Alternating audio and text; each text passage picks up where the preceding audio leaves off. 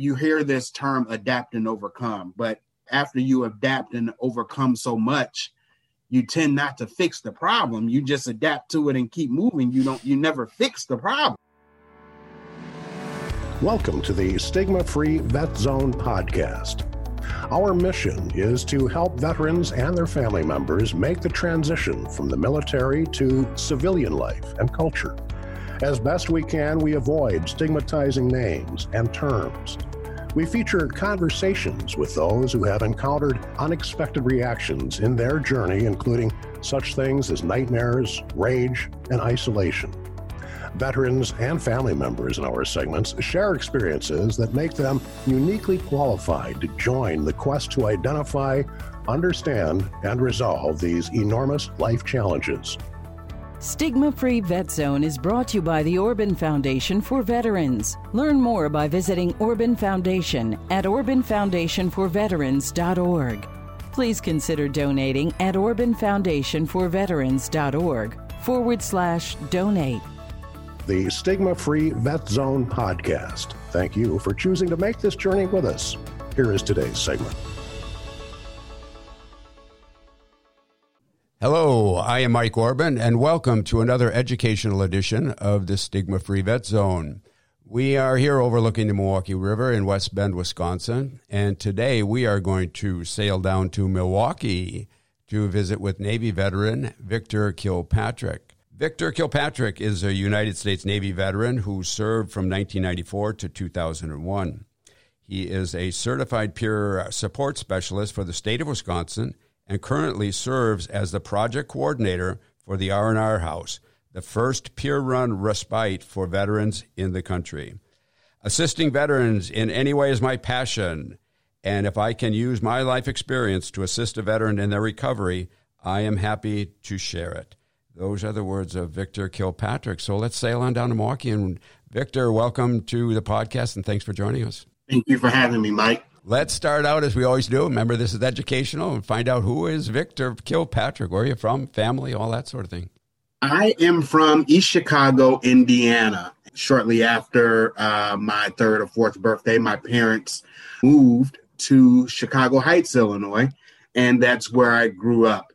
My dad was a United States uh, Marine Corps veteran, and my stepdad was an Army veteran as well. So as I was growing up, there was a lot of structure in my house. Uh, whether I was at my dad's house or at my mother's house, there was structure. There was things that had to be abided by and things of that nature. And I think that's what really kind of set my mind up uh, to kind of join the military to fo- follow in my dad and my stepdad's footprints. How about uh, brothers, sisters, music, sports, that sort of thing? I have uh, a younger sister and an older brother. My younger sister is uh, currently living in Indiana, and my older brother is living in Atlanta. I have a, uh, a younger brother as well, uh, who is in Indiana, is uh, with my my sister high school, very active in sports, track, football. Uh, I was vertically challenged, so I didn't play a whole heck of a lot of basketball. You weren't the but, center. Um, you weren't the center on the basketball team. no, no, no. But you know, I had I had drive, and you know, I had passion, and you know, I had the will to to go get it, and the will to win. So. Uh, a lot of that kind of carried over not only in my high school athletic days, but in my military career as well you know, I didn't experience a lot of uh, trauma in my childhood, but as now, as I'm an adult, I see that there were certain instances in my childhood that kind of contributed to some of the things that um, uh, you know, I'm dealing with now. And you know, being in the uh, the peer support field is helping me recognize what those traumas are and and what I need to do to try to get past it or get some help to get past it. Right. We're, we're going to get to the R&R house and the peer support.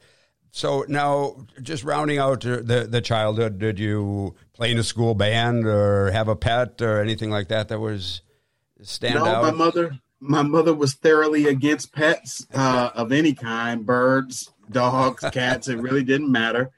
You know, I had a I had a good group of friends. I had a good base of friends, and you know, a lot of the things that we as you know African American males in the inner city might go through. Um, we had each other to kind of lean on and, and bounce ideas off of, and and it was a kind of a close knit community. Wow. So now you're in this close knit community, and how do you come up with the idea to join the military? And when you do, what are your expectations? I, to be honest with you, Mike, I was really ready to get out of my parents' house. I was ready to, you know, experience life in, in my eyes and my own terms and be able to support myself. Uh, my sister was much, much smarter than me. she graduated from Purdue uh, with her sociology degree. I said instead of wasting money, I would go to the military and I picked the Navy because I wanted to see the world. so you wanted to save the money, not not waste the money and go to school. I've never heard that one before. okay, so so you make that decision. What does your family think about that? What does your mom think? Your dad think? Your sisters?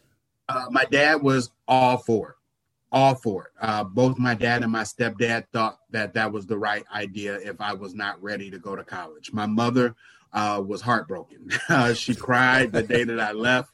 She was not happy when I just came home and told her that I was leaving. You know, the, the recruiter, like every other recruiting station, came to my high school my senior year and they talked about the Navy and it, it sounded appealing. And, you know, I was a, my mother taught me how to cook at a young age. So I was cooking and, and doing all that stuff at home. So, you know, I knew cooking made people feel good. I wanted to, you know, I was a like to see people smile. I'm kind of the life of the party. So I, I wanted to be a cook until I got aboard ship and saw all those people. so you joined the Navy. We have to remember that your dad was in the Marine Corps. Did he have any objections to the Navy or? Uh, no, he. I, I, originally was going to join the Marine Corps because of the stories that my dad told me when I was a kid, and seeing his boot camp picture with his Marine uniform on and the flag in the background. I wanted to. I wanted that picture. You know, my uncles were in the Marine Corps as well, so seeing him in his camouflage and his, uh, it, you know, I wanted to. I wanted a picture at my grandmother's house like my dad and my and my uncle. Wow. But you, but you still knew you could get that picture in the Navy too, or something similar. Yeah, yeah, yeah. okay, yeah, so absolutely. so so now you go into the Navy, join the Navy, and and take us through what your expectations were and and the actual experience of being in the Navy. You know, when I went to uh, the recruiting station, and you know they were telling me about the different positions that I could do. You know, I thought the best position for me was going to be a yeoman. You know, the admin person and, you know, my first uh, duty station was Diego Garcia, which is a small island in the middle of the Indian Ocean.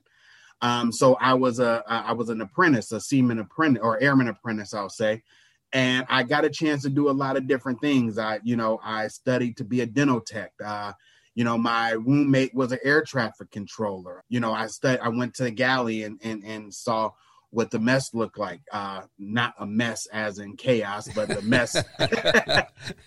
and I, I knew I wanted to be a cook. And from there, I was in a position where I was overseas, where anything I pretty much wanted to do, you know, I had the backing, and uh, I was recommended for uh, mess management specialist A school, and and I went for it.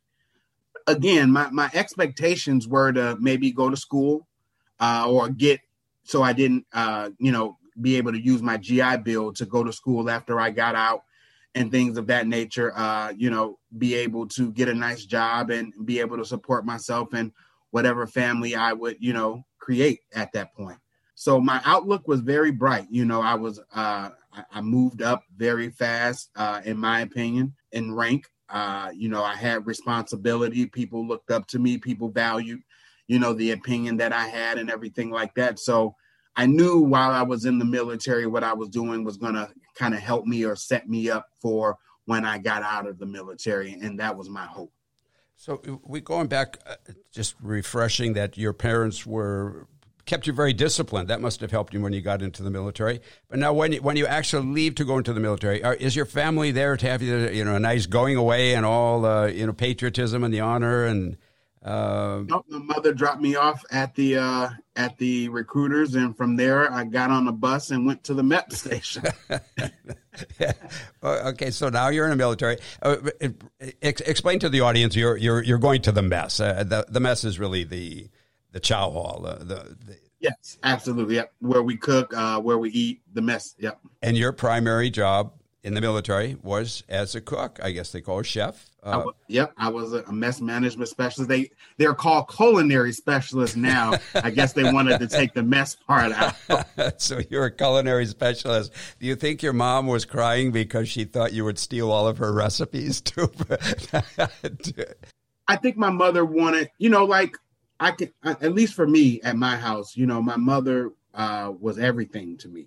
She still is everything to me so I knew she wanted to, you know, kind of keep me safe and and that mother kind of child realm. But you know, I, again, I, I, I thought that was the best step for me, and that's the step I took. Yeah, I, I, don't think there's any question in all the time that I've spent working with with military, the love of a mother eh, for her children is something that exceeds anything I've ever seen in my life. It is just so powerful uh, and, and, so unending and so endurable. So now you you you spend your time in the military and you are thinking about you, have been on a ship and you've seen some of the world. You've gone around. You've you've uh, after spending time on Diego Garcia up in the Indian Ocean, you do get on ship and tell us a little bit about life on a ship before we go on to coming home.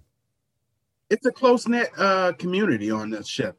You have different departments. So you have supply, you have engineering, you have admin. You you know you have these different departments and pretty much they work together. I think being a cook aboard ship is the best job that you could have because all you do is cook and you don't stand watch. So at that point, people they're hungry. And you know, when you're in the middle of an ocean, there's not much you're going to do. There's not this is before internet. This is really, really before cell phones really took off, you know. So you were very, you know, you were kind of dependent on VHS cassettes and DVDs that someone might have that you know that you're looking at when you know when your day is done. Um, we played a lot of games. I grew up a lot aboard ship. You know, I was stationed with a lot of different older guys and a lot of different guys from different cities, you know, from the south, from the north, you know, a lot of different countries. So I grew up a lot. I was able to take what I what I've learned from my friends aboard ship and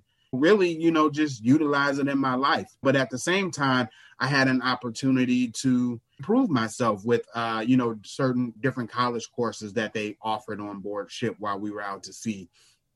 Or I was able to get my uh, enlisted surface warfare pin. Uh, a lot of cooks didn't get that. Uh, so I was glad or happy that I was able to achieve that goal. So I was always goal orient, orientated and always had to shoot for something.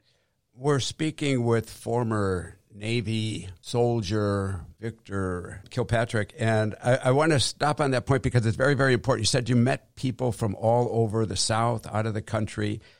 Explain the the the education or the experience of learning about different religions, different races, different backgrounds, uh, and also seeing the world, getting to the other side of the world. How does that change your perspective on who you are and how you fit into this larger? Uh, th- this larger thing of, of life of the human race? Well, kind of stepping back a little bit, Mike. You know, my it kind of stems back from my childhood, where I was saying that I was very, you know, regimented and and and and, and had, uh, or, you know, a lot of discipline and order. My aunt uh, was a Muslim, so at that point, I knew a little bit about the Muslim religion or Islam and when i was able to travel the you know start traveling in the military and we went to the middle east a lot of the things that i heard and a lot of the things that i learned from my aunt i was able to see. So when i got there you know i asked questions. I've never been afraid to ask questions and get answers. And i would see prayer rugs and i would see different mosques.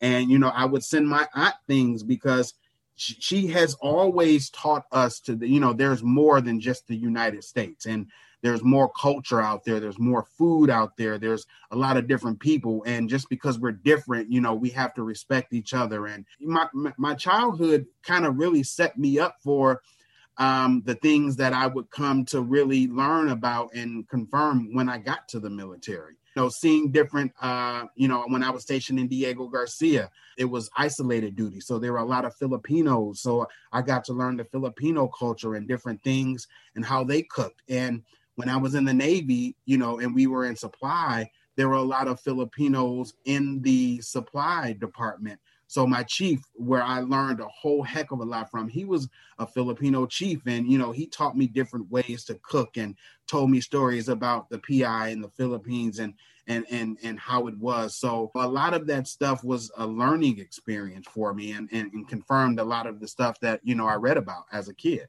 that's just beautifully put because I think for, for me and for a lot of veterans that I know, we're brought up and sometimes we're afraid of foreign cultures, we're afraid of foreign religions, we're afraid of foreign peoples. But then when we see them, we realize they're just a variation of ourselves that, that is just very, it's a wonderful, loving, powerful thing to experience that you say, wow, these are just human beings like us who want uh, to take care of their families, they want to have an income and all of that sort of thing. So Thank you for sharing it that way. Uh, the other thing I just wanted to ask quickly, you don't have to spend a lot of time on it. Getting to the other side of the world, does that make the world smaller? Like when you get home, you realize, wow, you know, Diego Garcia is in the Indian Ocean on the other side of the globe, but that's not that far away. Uh, does, the, does the world become a smaller place? It does. And for me, a lot of the times where I was in, you know, uh, Venezuela, when I was in Peru, you know, when I was in uh, Rio de Janeiro, uh, when I went to all these places and I saw these, and when I went to Africa, that that was the biggest one because when I, I was expecting to see sand and giraffes and lions, but when I got there, there were buildings and grass, and you know, there were you know neighborhoods, and I'm like, this is nothing that I saw when I was you know at home looking at TV. That's what I mean. Yeah, you see the actuality, it, be, it, it, becomes real. But you're naming countries that you must have memories and go back and say, at least physically, what beautiful places these are. What what an extraordinary place the world is. Oh my God! And and and just to kind of put it in things that we here in the states in the United States, what we take for granted and things that we are just accustomed to having when you go to other countries and see that is not those some of those things are not readily available you start to think wow it, it, every place is not the same. Every person is not the same. Every people is not the same. So you you turn you you tend to learn a, a new uh, respect for different cultures yeah. and worlds. Yeah and appreciation yeah, running water. Running water. yeah. yeah. potable water, drinkable water. Right. Potable water. And available water. Yes.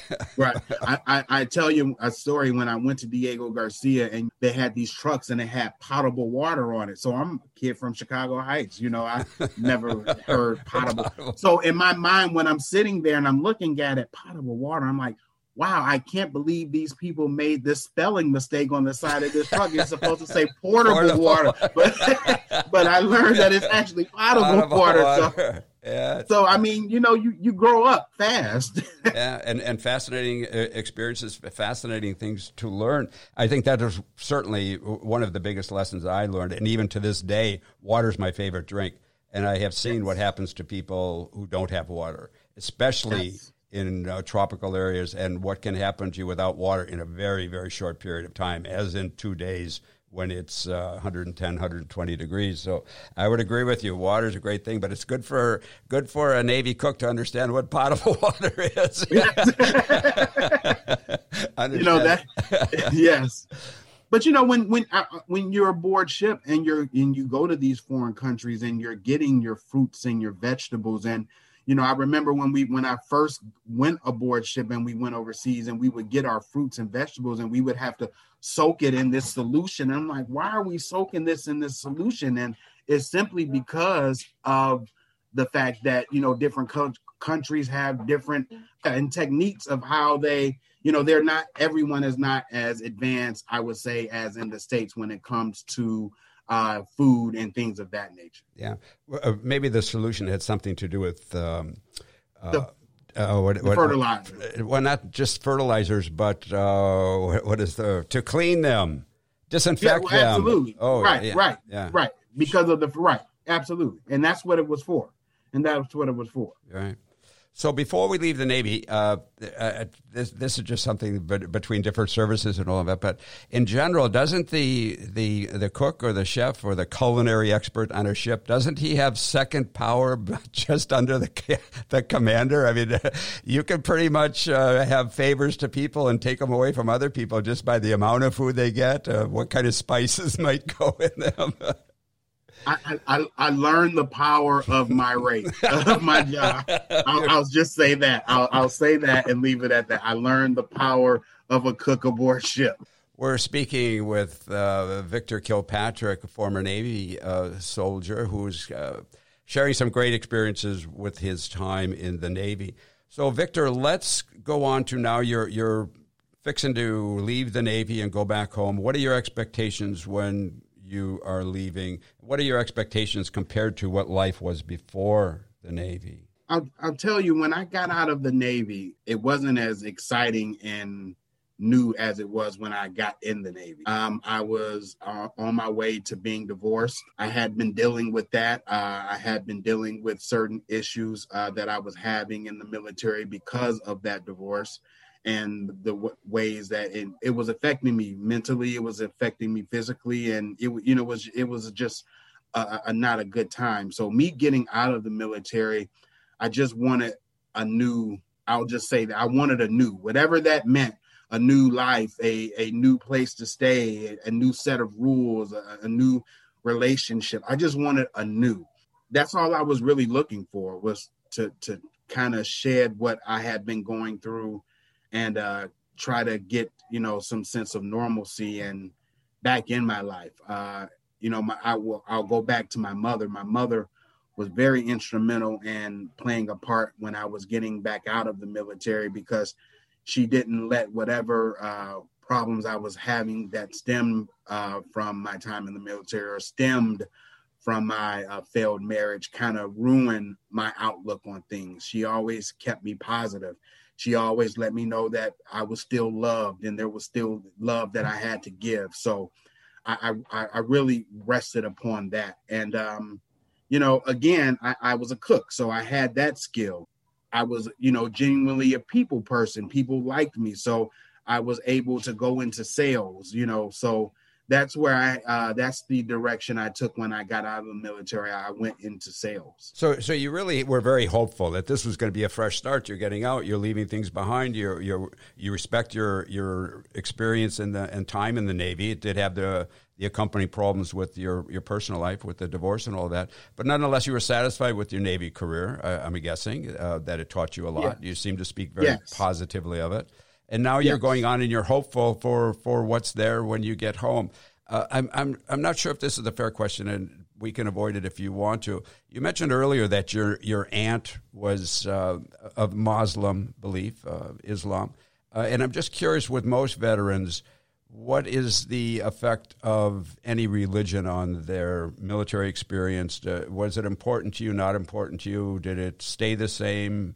Uh, if if you're not interested in answering that, I understand that. But I'm always curious. Like for me, being raised Catholic, I had a very very big challenge with God and, and religion while I was in the military. Not necessarily for me, even though my my aunt uh, was Muslim. She whenever she spoke to us about it, whenever she would take us to uh, the religious service or take us to the mosque, she always and and my mother and the rest of my family are christian. And so she would always relate islam back to christianity and kind of made it make sense for us. So when i got into the world and was able to see other muslims and other religions i always respected that. But when we moved from east chicago indiana to chicago heights illinois the chicago public school system was not absolutely the best and they wanted me and my they meaning my family wanted me and my sister to go um, we went to catholic school. So we when we were in catholic school we learned about you know different you know we learned about the catholic religion and so much so that we converted to uh to uh to catholic. Um so i became an altar boy and you know so i i i, I had culture in my life. So when I was able to, you know, go out and see the world, I, I was able to relate it to something. It wasn't, I wasn't all or, you know, in shock, that, you know, by it. Right. So, so religion was never uh, a, a, strong um, influence, good or bad. It just remained kind of stable as you went through the Navy. It, it, but it, it, yes. it wasn't that, something. That's, that's the that's the that's the perfect way to put it. It, it. it would just remain stable and constant through my military career. Like any, I, I can't say like anyone. That's not a fair statement to say.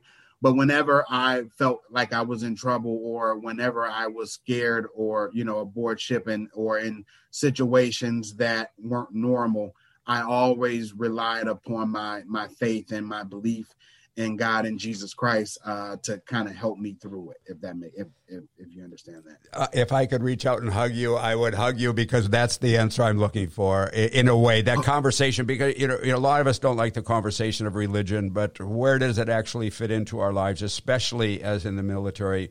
When traumatic times come up, uh, does the the religion maintain us? Uh, does the God uh, or, or, preference in a God maintain us or sustain us, or how does that uh, how, how, does that affect us and, and, carry us through? So thank you for that comment.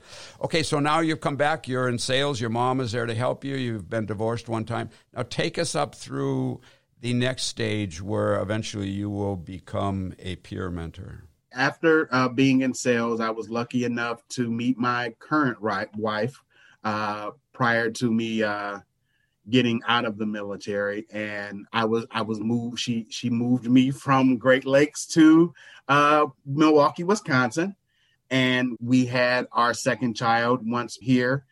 And I started working at a telecommunications company, and I made a very good wage. Um, but I think that kind of handicapped me in a way because there were things on the military side that I still hadn't dealt with and that needed to be dealt with, and people that I should have spoken to. So as I began to uh, learn about veterans and you know the VA and different programs, I, I learned about peer support, and that was the best day of my life. And I say that simply because when it teaches, you know peer support kind of teaches you about what trauma actually is and how trauma affects the body and different things like that. And that made me refocus back to my childhood and made me realize hey my childhood was great but it wasn't as great as as i had you know believed. Other things started to come back when i started to understand what trauma was and why i was acting the certain way that I act. Because in the military, you know, your aggression and passion was applauded. But when you are in a civilian setting, it could be looked upon as, oh, that guy is, uh, you know, angry or that guy uh, is is very aggressive. And it was different for me because how could it be celebrated in one hand and then the other hand be looked upon, frowned upon? And then you start to resent people because they well they don't know what I've been through and I served my country and you know they don't know what it takes to to be that number one person or that leader. Um, so I had to understand that. I had I had to understand it and come to grips with it in my own. But like I said, when I started to learn peer support, it really started to put in perspective some of the things I was dealing with and adapt and overcome. But after you adapt and overcome so much, you tend not to fix the problem. You just adapt to it and keep moving. You don't, you never fix the problem. And I'm trying to fix the problems now. That's say that one more time. I, I haven't heard it put that way, but that's a beautiful way of putting it. Adapt and overcome, but you get used to just yeah, I mean, not resolving the out, issues. But absolutely, you know, if you're out, in the, you know, I find myself now if something on my motorcycle breaks, well, if I can do this and get it to work, I'm just satisfied with it working. That's all I care about is it working. But you got to fix the problem. You just can't be satisfied with it working. You got to fix the problem. Yeah, so you're walking around emotionally and mentally with a lot of duct tape on the problems, and right, and, and right. it's working, it's holding it together, but it's uh, it's not fully happy or, or or functioning. Uh, when we go back, though, Victor, let me just ask you about this. When you said that aggressiveness in the military, and I understand that all a part of that survival, part of that. Uh, oh, the aura of being a soldier. You're a man. You're in the military. You have to be tough. You have to be strong. Nobody's pushing you around. All that sort of thing. You bring it home, and you mentioned that this is now in civilian life. Could we extrapolate further and say that's in relationships?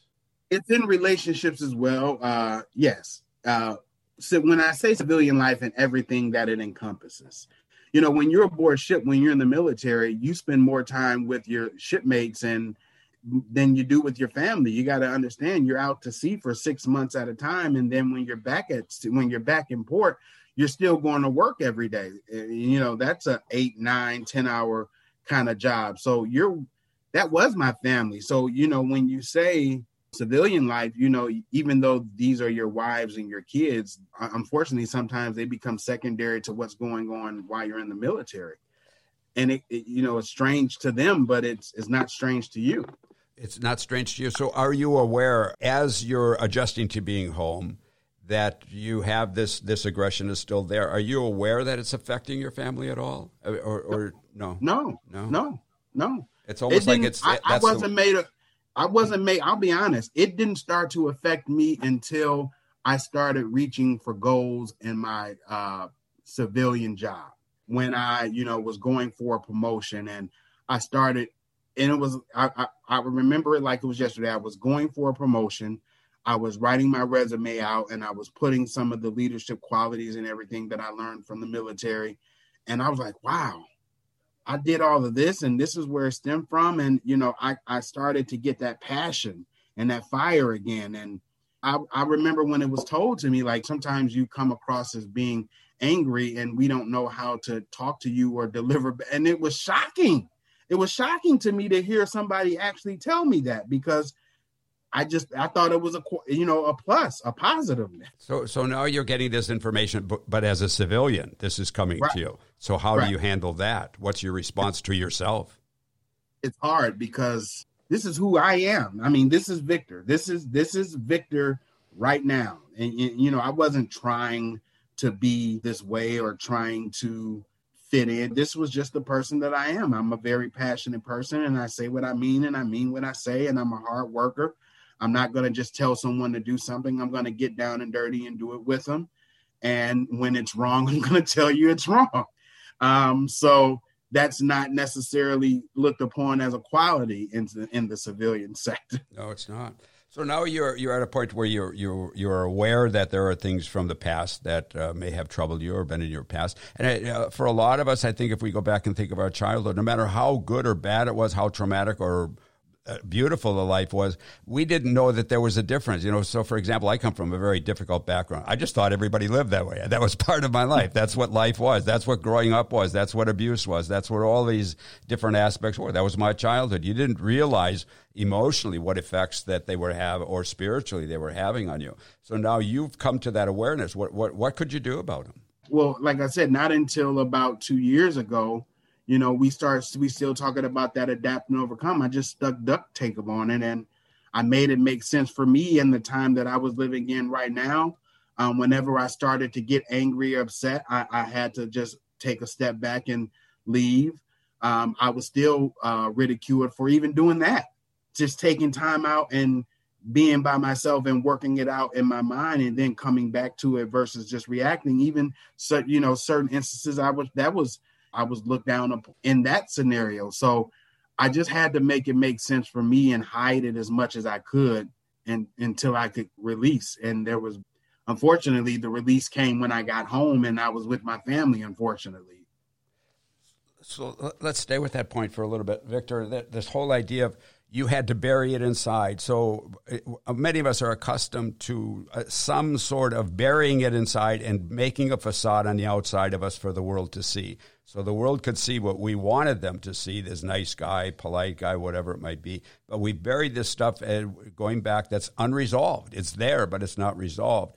And it stays with you until that time for most of us that we do actually uh, choose to resolve it. But I think the powerful part of what you just mentioned was that it wasn't until two years ago you realized that you had to resolve this stuff. That this is duct tape and and you're hiding it inside and it's behind you and it's not going away and it's causing problems with uh, with anger and that sort of thing. But for many of us, I think the realization, especially in this transition from civilian from military to civilian life, is to understand there's nothing wrong with these reactions if you were to think of them as opportunities to educationally understand what they are and do what you were just explaining, and that's resolved them. Right. But, you know, Mike, as we sit here as uh, two former service members and, and we're talking about it, you understand, you get it. I can tell in our conversation that we're having that you get it. But when it's me and another person that's not a military or not have a military background, it, it, it's not that is it's not as easy and and I tend to have to explain so much about the military versus kind of trying to explain what what's happening to me. At that point i just you know sometimes i just throw my hands up with it and you know I, I just keep dealing with it on my own because it's easier but that's not the right way to go about doing it. So i you know having that that that person that that kind of shares some of your experiences kind of makes it a lot easier to talk about Absolutely, and that's where we're going to uh, be getting to the the value of that trust in the, the peer mentorship program. So now you've been going through all of this. I, I, the other thing that was important to me, uh, again, in what you just spoke about, if you're speaking with somebody who doesn't have the military experience, that culture, that that, that experience, um, maybe we put on a facade for them, but it's not as important for them to understand what's going on inside of us as it is for us to understand what's going on inside of us, as it is for us, for the sake of our own happiness, our own peace of mind, peace of soul, to resolve these issues so that we're comfortable being with ourselves. And that's the person that we really want to to oh I, I, get in a position that we're happy and proud to share that with someone else as opposed to keeping anybody from getting to know what that person or who that person is inside of us. But very rarely are we able are we successfully doing it by ourselves. Absolutely. We, are going we know we're going to need some help. We're going to need to have to talk to someone. And and at least for me right now peer supporters with other veterans is that is that for me but there are a lot of vets out there that that don't have a peer supporter or another veteran to talk to. So it's important for for them to talk to someone. And unfortunately if a lot of people that they may come in contact with are not veterans. So you know that's where the frustration starts to come of is anybody gonna ever get what I'm talking about? I felt that way. Is anybody ever gonna get it? You talk. I talked to my mom, but she only is gonna tell me what she thinks I want to hear because of you know she loves me in, in that way. I can't talk to you know any of my you know friends because they're they're gonna be not be objective in the information that they're giving me. So you know who are we gonna talk to? And and I think that's where I say me learning about peer support and meeting other veterans in peer support has helped me tremendously because it makes me know that I'm not the only person that's feeling this way or going through these things or having these emotions and ups and downs. I, am not happy that other people are going through it, but I'm happy to know that I'm not the only one going through I, I, that is so important because that, that, uh, sometimes when we get into this position after leaving the military and we're we're trying to adjust to civilian life, we don't expect to have a lot of these reactions. And when they come up, we think we're alone because we're supposed to really uh, uh, uphold our responsibilities as men and women in the military. We're not supposed to have these cracks in our armor. We are supposed to be the, the, the, the soldiers that have no issues, that have no, no, no weaknesses. So for us to believe that other people, I, I went for a long time thinking I was the only person in my entire company uh, in, in, the military who had these issues, only to find out that 100% of them did. And so, what you're saying, when I got back to actually going into in, inpatient treatment and being with other veterans, that was that saved my life. Actually, what you're saying saved my life, and that was getting back with other people who shared the common experience, who I could trust with that passionate uh, or intimate part of my experience. Does that make sense to you?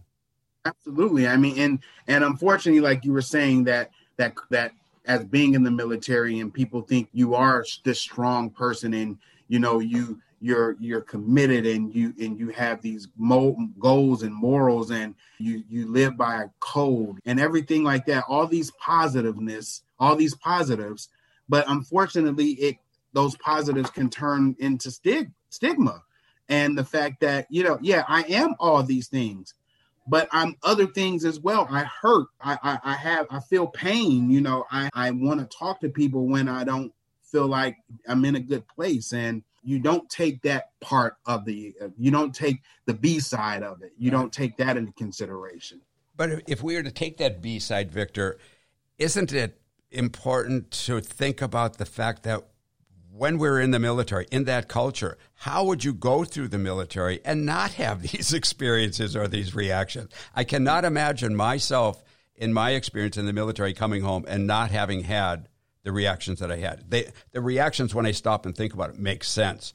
It, the part that doesn't make sense is that I believed a stigma, father World War II veteran, brother, brother a paratrooper, all of these things that were taught. I, I swallowed the stigma that something was wrong with me for having these. Whereas if I, if we had entered into the military, if we just put uh, Victor Kilpatrick in the Navy and said, okay, go down to, go down to the mess hall and start cooking, and you said, "Well, I don't know how." would we have said you're mentally ill, or we need to educate you on this? And, and, so they they understand it when we go into the military that we need you know, a, a pretty solid and thorough education, which I received. But when we come out, we have to become our own professors and and learn how to guide ourselves to teach ourselves these new things. And I can't agree with you more when you say we can't do it on our own, and there's no reason to do it on our own because it's more than we expected. We didn't know what the reactions were. How are we supposed to know how to answer those? Well, the best way I think is uh, is to go out and get the education to answer those. So thank you for the the way that you're explaining this because this is perfect. Uh, uh, could, could we just step back again when you were leaving the military because you, you you speak of this so beautifully. Do you think ever about leaving not just the culture of the military and coming into the civilian culture, but what about your mission in the military? You had a very distinct mission uh, to take care of the troops that were on the ship to feed them, to make keep everybody healthy. You had a very powerful place or a very important place in this military structure.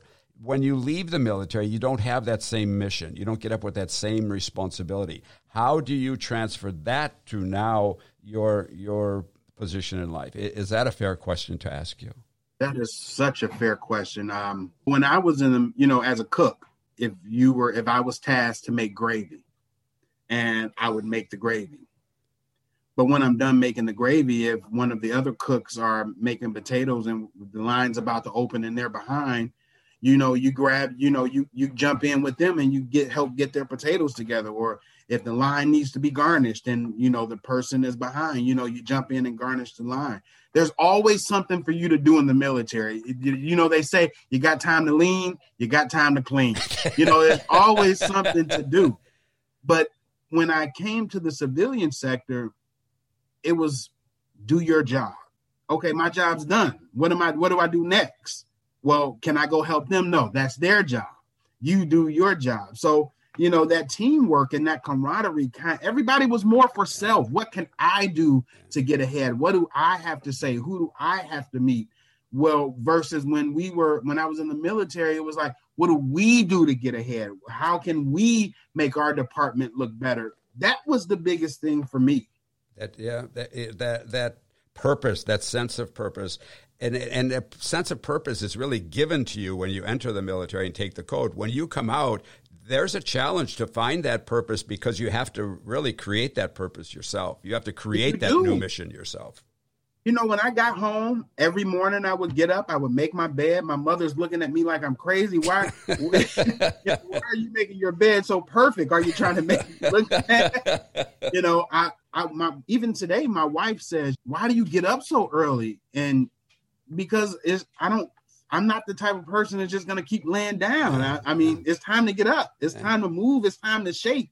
You can do something. Walk the dog. Get the kids some breakfast. You know there's always something to do. And she's like just sit down.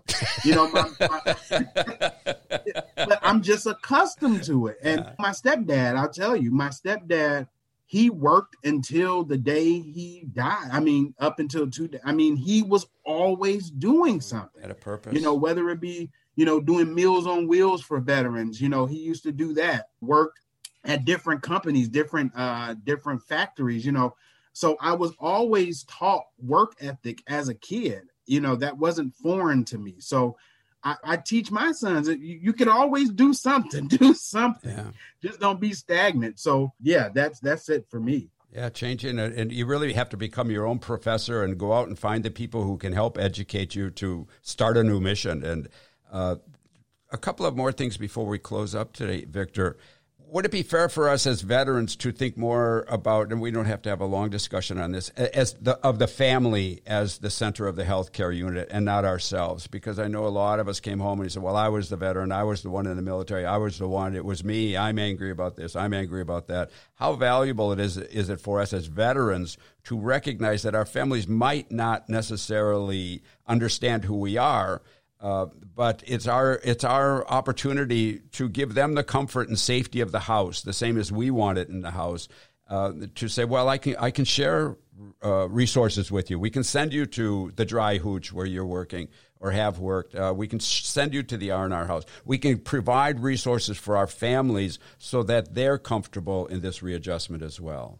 We uh, at the R and R house we do a monthly resource showcase uh, with different CVSOs throughout the state of Wisconsin and throughout the different counties of Wisconsin. And one thing that kind of echoes from each county uh, is the fact that the military family or that family of that veteran uh, kind of suffers alongside as the veteran as well. And unfortunately, when we talk about helping the veteran, helping get the veteran in recovery, helping to get the veteran in a place where they can be successful and sustain, you know, su- uh, success, we're not really taking into consideration what that family is going through. Um, not into, you know, and not in, I was told, you know, I never, I'm for, you know, now I am, but before working with veterans. I never talked about my military career. I never talked about it uh, with my family. And I one day my son was uh, in the kitchen doing his social studies homework uh, with my wife, and they were talking about Bahrain and you know where it is and and and the temperature and you know the things of that nature and I came in the kitchen and I was happy, you know, kind of excited. I'm like, hey, I've been there. And they, they were like, my wife and my son were like, "You've been where?" I'm like, "Bahrain." They were like, "Where and when did you ever go to Bahrain?"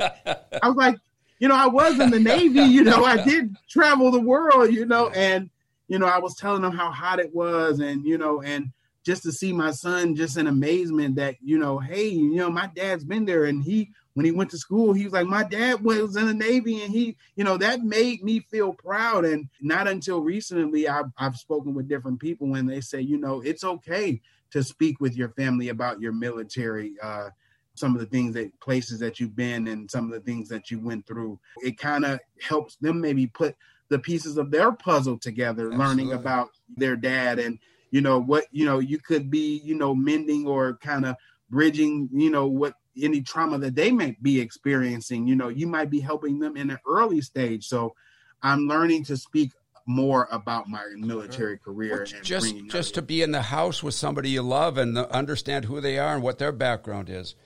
So, uh, but now you have gone on to be become a peer counselor and, and head of the R and R house. So take some time and explain the R and R house to us. What is that? What's the value? Who can go there? Where is it? The R the R&R House is the first ever peer-run respite for veterans in the country. We are located in uh, Pewaukee, Wisconsin, but we service or help veterans all across the state of Wisconsin. What makes us unique, other than being the first peer respite for veterans, is it doesn't matter what your discharge status is. It doesn't matter what you might have went through in the military. It doesn't matter if your service connected with the VA it doesn't even matter whether you have a dime in your pocket, it's absolutely free. And we're just there to really help veterans that might need help. As we, you know, me and you spoke about earlier in this conversation, being able to sit with someone that gets it, that you don't have to do so much ex- background explaining, that you could really get to the pro or get to the uh, root of what's happening with you. And in peer support you learn different language. And what i mean by that is instead of asking somebody well what's wrong with you? What happened? No it's the same question but just a different intent. Being able to t- hey you know i've been divorced or i've been through this and this is the way i felt and this is the way that i found help maybe that might help you that helping that veteran is what we at the r&r house is really there to do and we are waiting our first guest, but we are ready to help in any way that we can. We run a 24 hour non crisis warm line. So while we are waiting our first guest, we're not just sitting there twiddling our thumbs. we're finding other ways to help our brothers and sisters in arms. I, I, think it's re- really there's so much that goes on there. There's more information that we can share with our guests about the R and R House. The one that is interesting to me is you can come there and stay for seven days, and Up by staying there, you don't have to talk to anybody if you don't want to. You you can just no. go there and chill. And it, it but but some of the reasons I've been trying to think since I visited there and, and my own experience, what are the reasons a person would go to the R and R house? And, and I shared one with you, but it, it could be that you've just you're tired of your job, you can't take the problems home at night. You, you know, some aggravation. This gives you something just to put a brakes on where, where you are, what's going on, and go out and just, as people would say, chill for a couple of days speak with people that are familiar with your topic. You've got a swimming pool. They can garden. Eh, there's topics. They can play video games if they wanted to. There's an exercise room. It's a place just to drop life for today and go and, and, and, and refresh. And the fact that, like you said, we when we start talking about peer support, some of our goals or our core principles is you have to know exceptions.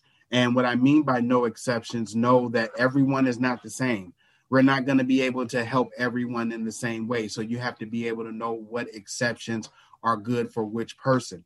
And we also say that it's all about the peer, and it is. We would want you to come out and talk to our staff and kind of get to the root of why you're there. But if you want us to sit outside for seven days by the pool and just sit there, you have that option, and, and we respect that. While I was and I was in the military and going through things with my ex-wife and and you know I had was forced to leave the home for days on end and I had to go back to the barracks and nobody wants to be at the barracks and there's nobody at the barracks to talk to. So I was literally in my room by myself stewing in the mess that was at home and not knowing which way to turn. How important would the R&R house have been for me where I could go there and talk to someone that might have been through the same things that I've been through or be just in a positive environment. Some I always tell people when I talk about the R&R house, I believe change comes from when you're being when you're able to be taken out of a situation and put into a different situation where you can have time to think or a situation that or in an environment that you're not used to because you actually have time to think and open up your way and open up your mind to certain, you know, different um, scenarios that could help you. That's where I think the R&R House is going to be able to help the veterans, being able to show them something that they might not be used to seeing and put them around other veterans that's been through things that they've been through and be able to give you certain advice that's helped them. Right. I think that the, the, the example that you just gave one of them, Victor, is very important because a lot of us come home from the military, and I, I don't think this is a secret. Many veterans have been divorced two, or three times, uh, are estranged it's from their children. It's not a secret. Uh, and many of us have trouble with relationships. So this is a very good opportunity if you are in the home and the relationship is struggling and there's a lot of hostility to just say, okay, honey, there's a place where I can go and get away from this. We can all take a back up a little bit. I'm going to go to the R and R house, or as you explained in your example, Victor, where somebody has moved into another apartment, left the home, left the relationship, and they're just transitioning, and they're they're home alone. Who am I? What's going on? You know this whole thing of uh, the failure in life and all of whatever might accompany that you can go to the r&r house for, for, to stay for two days three days seven days and help you make the adjustment uh, just as you said get away from the circumstances get away from the anger get away from whatever might be on your mind and get a fresh look at it or just take a break from thinking about it. Absolutely. And not only that though it's not you know when you leave the r&r house okay thanks for coming by uh, god bless see you later you know hope it works out for you yeah. you know we do a 30 60 and a 90 day follow-up to and we and the reasons why we do those follow-ups is to a make sure that the resources that we may have provided was a benefit to you uh, b if you've been going through some of the same issues that brought you to the R&R house in the first place, you could talk to someone that you've met at the R&R house and instead of maybe coming back, we can, you know, talk about what's going on and see after 90 days after you after you stay at the R&R house after 90 days, you're able to come back. So at that point, whatever worked or what didn't work, we're still there for you. And that's where the fact that we're not going anywhere You know, when you're in the military, you meet new people, you go to these different duty stations, you're always the new kid on the block in certain instances. The R&R house is not going anywhere. We're here for you. And I think that's where we are going to, and we partner with the other respites. A lot of the things that I learned with the respite, other respites is they're there to help and they do a lot of the things that we do, but they're not even, some of them aren't, weren't even asking, have you ever worn the, a uniform in the armed forces? You know, not say veteran because veteran means a lot of different things to a lot of different people. And depending on what your military career was or how it ended or started, most some people don't even consider themselves veterans. So have you ever worn the uniform in, in, in the armed forces? And if the answer is yes, we can help you. Right. If you, have you taken the oath, which is one of the first right, things we right. do? Have you entered have you under that oath? oath? Yes. And, and, and I'm glad that you mentioned that not just is this seven days. Okay, so what happens after seven days? You are affiliated with other groups uh, that uh, work with Ooh. veterans that are veteran oriented that, that have Absolutely. the peer mentors, and one of them is Dry Hootch. You, you're you're familiar yep. with that? Uh, I am familiar with which is. I believe is becoming more national. But you do have others. Uh, the, the Milwaukee Homeless Veterans Initiative. There's a lot of veteran-run organizations that you're affiliated with. So it's not about going there for seven days and then just being disconnected, as you say. There's a great follow up, a continuation, and it's really a welcome back into the veteran community. And once you get back into the veteran community, that, that really becomes a, a very important part of just a, a lifestyle, I think. You hit the nail right on the head with that one. Being able to be, I was getting ready to say be stationed, but being able well, to be, be, being able to be back in a military setting with other military veterans it, it really warmed my heart. It, it really did because we're a unit. You know, we we celebrate each other's successes. We mourn each other's losses. We're there to pick each other up. Not only do we provide peer support to uh, a guest, but we provide peer support to each other because even though we work there, we still are veterans. We still have issues that we're dealing with. We still have family that we're dealing with. We still have these other relationships that, you know, we're trying to make better and we're just there to help each other. Right. Absolutely. So this is actually for peer support personnel themselves very healing. This is a continuation. Absolutely. And one of the things that's really nice about that or healthy about that is one of the passions that you have and most who are peer supporters is we've been there. We can look at the people coming and we can see ourselves in them a little bit. And so there is that passion to help them. And that's the understanding. And one of the things that I have learned to say, and I say this very respectfully, I have five sisters. And if you want to know what it's like to be pregnant and give birth to a child, who do you want to ask? Well, don't ask a male gynecologist. Ask somebody yeah. who's had a, a, a, similar experience. And that's where veterans come in. They have the trust. We've been there, not exactly as anybody else, but we've been there. We get the language, we get the culture, we, we know the heartache, we know the panic attacks, the anger, the, the guilt, the shame, and go right down the line of all these reactions that are there. But education, as you're offering, is much more valuable than, as you said, that stigma of what's wrong with you, uh, right, as opposed right. to what can we do. So t- take a minute now, Victor, be- before we close up. I- am so grateful for, for what you're sharing because you're you're hitting the nail on the head with all these different topics about what veterans and their families go through. But where it's not a matter of what we go through, but how do we find the answers? How do we resolve the, the, these reactions that we're having? And and this is all just very valuable information. But close up with us by telling us, uh, in your own words, what's the value of a stigma? PTSD. What do, what do you think about stigmas? I, I, have very real um, different situations when it comes to stigma. As we were looking to secure a location for the R&R house, um, we had to go before the Pewaukee Public Commission and get a conditional use permit for the house that we are leasing right now. And you know, when you hear about PTSD and all these things, uh, I heard I had I heard someone say that they they Hollywood it or they you know they fictionalize it. When you hear it, they think of different movies that they saw veterans portrayed as being monsters with this PTSD and going on rampages and and things of that nature and you know it was very hard for me to hear certain things when it came to people and what they thought about certain veterans that were dealing with PTSD I I, I really couldn't believe that they were saying these, some of these people were saying these things. And it just made me really understand that even though you hear, thank you for your service, thank you for your service, thank you for your service, it, they're only thanking you for your service when it's sunny and bright outside and there's a parade with flags and balloons everywhere. But when you you know they're not really thanking you for your service when you're sitting there explaining to them some of the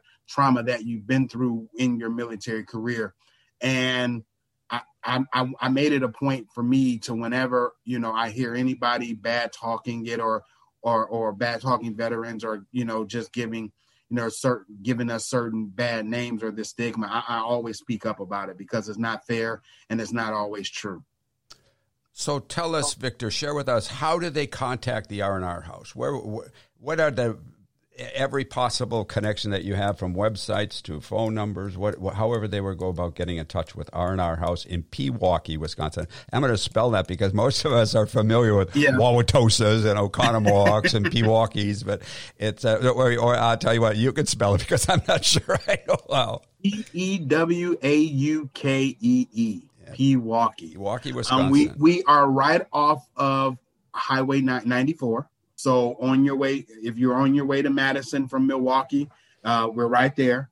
We chose that location because since we do help veterans all across the state of Wisconsin, we wanted to be able to give them an easy way to get there. Or if they were to take a charter bus or a bus, uh, we were able to be able to arrange a ride from wherever they are to the R&R house. Right. Our direct number uh, not only to get in contact with us, but for our 24 hour uh, non crisis warm line is area code 262 336 9540. 262 336 9540. You could uh, go to uh, mhawisconsin.org.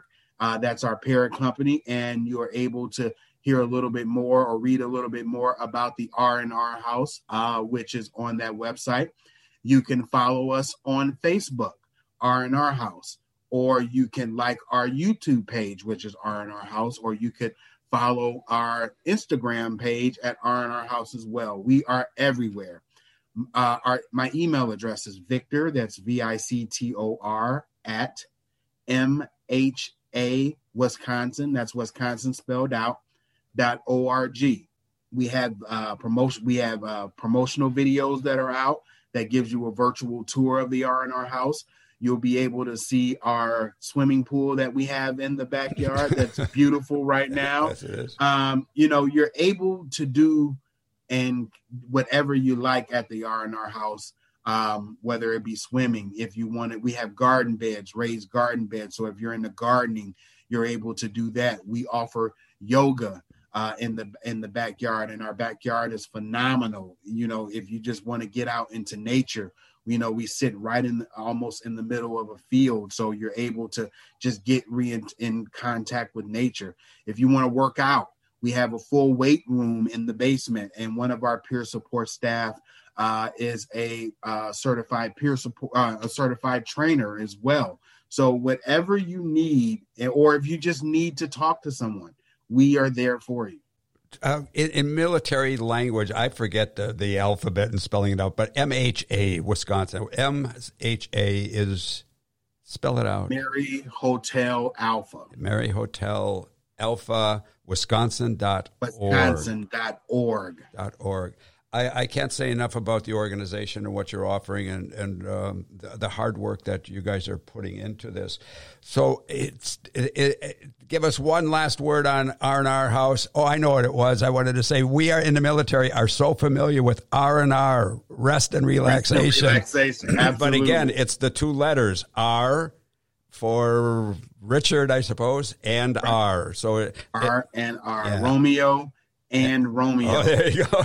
See, I've been out for 50 years. I forget all that. Yeah. okay.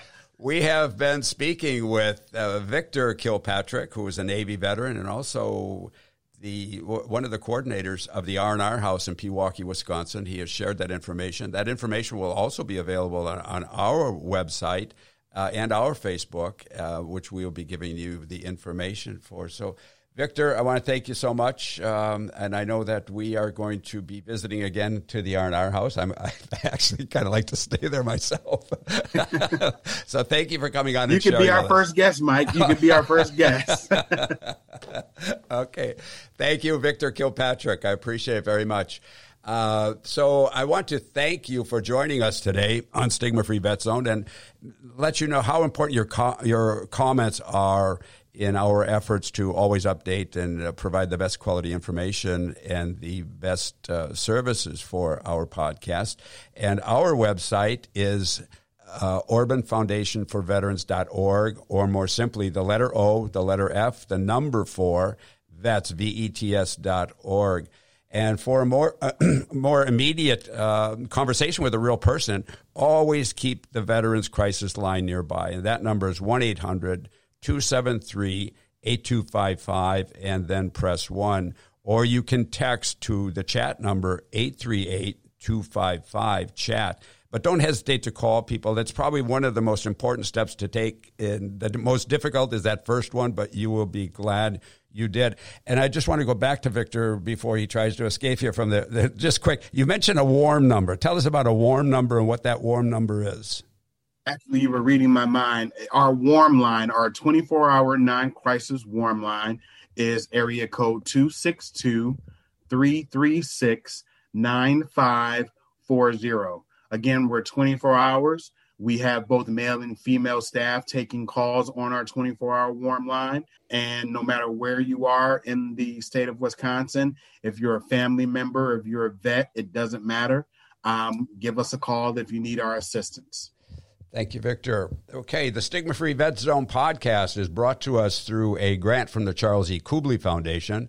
And for many of us who have had experience uh, with any aspects of suicide, we know that there can be a punishing uh, depression that precedes uh, those thoughts and considerations of suicide, and, and I certainly fit into that category. So uh, that is the work of the Charles E. Kubly Foundation and the experience of the Charles E. Kubly Foundation. So check out the Charles E. Kubly Foundation at charlesekublyfoundation.org. And today's engineer is Kerry Wheaton. And for co host Erin Schraufnagel and Bob Bach, I am Mike Orban. And thank you for joining in on the Stigma Free Vet Zone podcast. Thank you for listening to the Stigma Free Vet Zone podcast. Your feedback is always welcomed and encouraged. You'll find contact information on our webpage OrbanFoundationForVeterans.org. Donations help us continue to bring greater hope, understanding, resolution, and togetherness on issues of civilian readjustment for all military veterans and families. Please consider donating at OrbanFoundationForVeterans.org forward slash donate. As a thank you, you'll receive a free copy of the book Souled Out Conquering the Experiences of War by Michael Orban. Receive your free copy by donating at OrbanFoundationForVeterans.org forward slash donate. On behalf of Michael Orban, this is Bob Bach. Thanks for joining us, and please tune in again.